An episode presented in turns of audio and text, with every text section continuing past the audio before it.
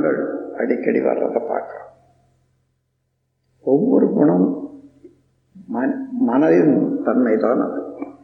மனச்சூழல் விரைவுக்கு தகுந்தவாறு mental frequency அது தகுந்தவாறு அதனுடைய இயக்கமும் விளைவுகளும் உண்டாகும் அல்லவா? அது போன்று நமக்கு அவ்வப்போது ஏற்படக்கூடிய மனச்சூழல் விரைவுடைய வேதங்களுக்கு ஏற்ப மனம் வேறுபடு. அது புலன்கள் மூலமாக நாம் எந்த செயலை செய்தாலும் நம்ம உடல்ல உள்ள அற்புதமான சிவகாந்த சக்தி செலவாகிறது.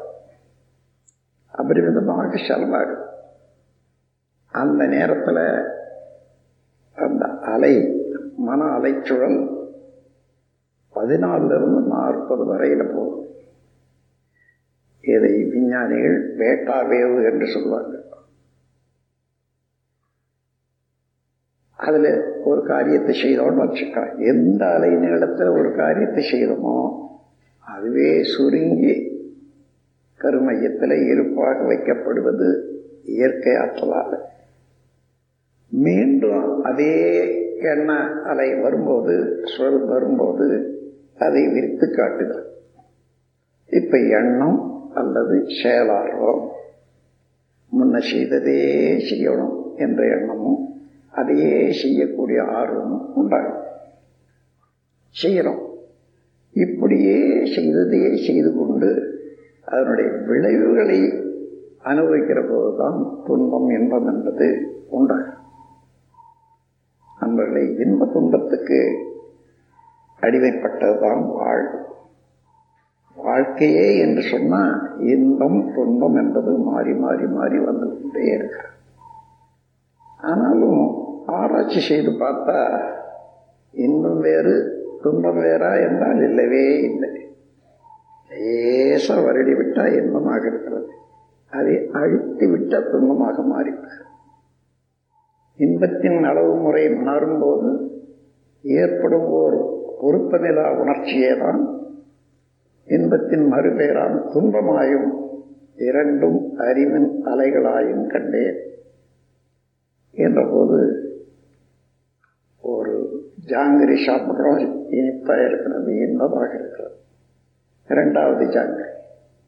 மூன்றாவது ஜாங்கிரி சாப்பிட்றதுக்கு மூன்று அளவுக்கு இன்பம் வரணுமே இல்லையா? வெறுப்புணர்ச்சி. வாந்தி வந்து தேவையில்லைன்னு நினைக்கிறேன். ஏன்? இன்பத்தின் அளவு மீறுகிறது. இன்பத்தின் அளவு மீறும் போது துன்பமாக மாறிவிடுகிறது. அப்போ நாம் இன்பத்திலேயே நிலைச்சி இருக்க வேண்டுமானால் அறிவு அமைதியாக இருக்கும் அறிவு உயர்ந்து கொண்டே இருக்கும். அப்படி வேண்டுமானால் துன்பத்தை தவிர்க்க வேண்டும். துன்பத்துக்குரிய செயல்களை எல்லாம் களைந்து இன்பத்துக்குரிய செயல்களை மாற்றம் செய்ய பழகி கொண்டால் வாழ்க்கை எப்படி இருக்கும்?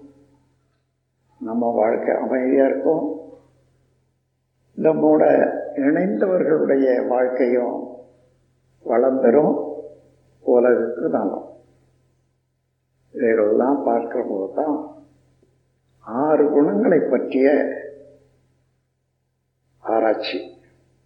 அவைகளை அவைகளால் ஏற்படக்கூடிய துன்பங்கள் இவைகளெல்லாம் கண்ட பெரியார்கள் ஆறுகுண சீரமைப்பு அவசியம் என்பதை எடுத்து சொல்லியிருக்காங்க. இந்த அருகுண சீரமைப்பு எத்தனை தடவை பாடம் படித்தாலும் கல்லை சொல்லிக் கொடுத்தாலும் மனதில் நிற்க ஆனால் பயிற்சியின் மூலமாகத்தான் அது மாறும் ஒன்றை செய்தோம் பழகி கொண்டது. மீண்டும் அதை செய்யாமல் இருப்பதோடு அதற்கு மாற்றாக அதற்கு பதிலாக இன்னொரு செயல் செய்து அந்த பதிவு போட்டதான் எப்பொழுதுமே நினைவுக்கு வரும். அந்த செயலை செய்ய மாட்டோம். அதுபோல பயிற்சி வேண்டும். அந்த பயிற்சியை பற்றி தான் ஒரு சிறிது நேரம் உங்களோடு என்னுடைய அனுபவத்தை வைத்துக்கொண்டு உரையாட நினைக்கிறேன். இன்று முதற்கொண்டு சினம் என்பதை நீங்கள் தவிர்த்து வாழ்க்கையிலே வெற்றி பெறலாம் சுலபமாக. அதற்கு என்ன செய்ய வேண்டும்? வேதங்களை பற்றியெல்லாம் நீங்கள் கேள்விப்பட்டிருப்பீங்க. புராணங்களை கேள்விப்பட்டிருப்பீங்க. சினத்தை பற்றி எவ்வளவோ சொல்லியிருக்காங்க.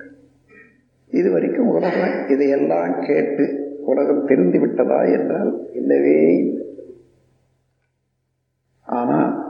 இந்த நாம் இப்பொழுது கூடியிருக்கிறோம்.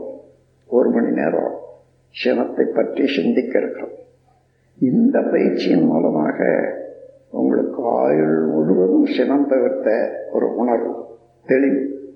நிச்சயமாக ஏற்படும். அப்படி ஏற்பட்டு விட்டால் கருமையத்தில் ஏற்பட்ட எந்த பதிவு உங்கள் குழந்தைகளுக்கு பின்னால் பிறக்கக்கூடிய குழந்தைகளுக்கும் சரி இப்பொழுது இருக்கக்கூடிய குழந்தைகளுக்கும் சரி அது மன அலை பீச்சின் மூலமாக தொடர்ந்து பல தலைமுறைகளுக்கும் நன்மையை அளிக்கும். ஆகவே இந்த சிரம் தவிர்த்தல் என்பது மனிதனுக்கு ரொம்ப முக்கியமான பயிற்சியாகும். நம் கடமை அறவாழ்வின் நாட்டத்தே சிறக்கட்டும்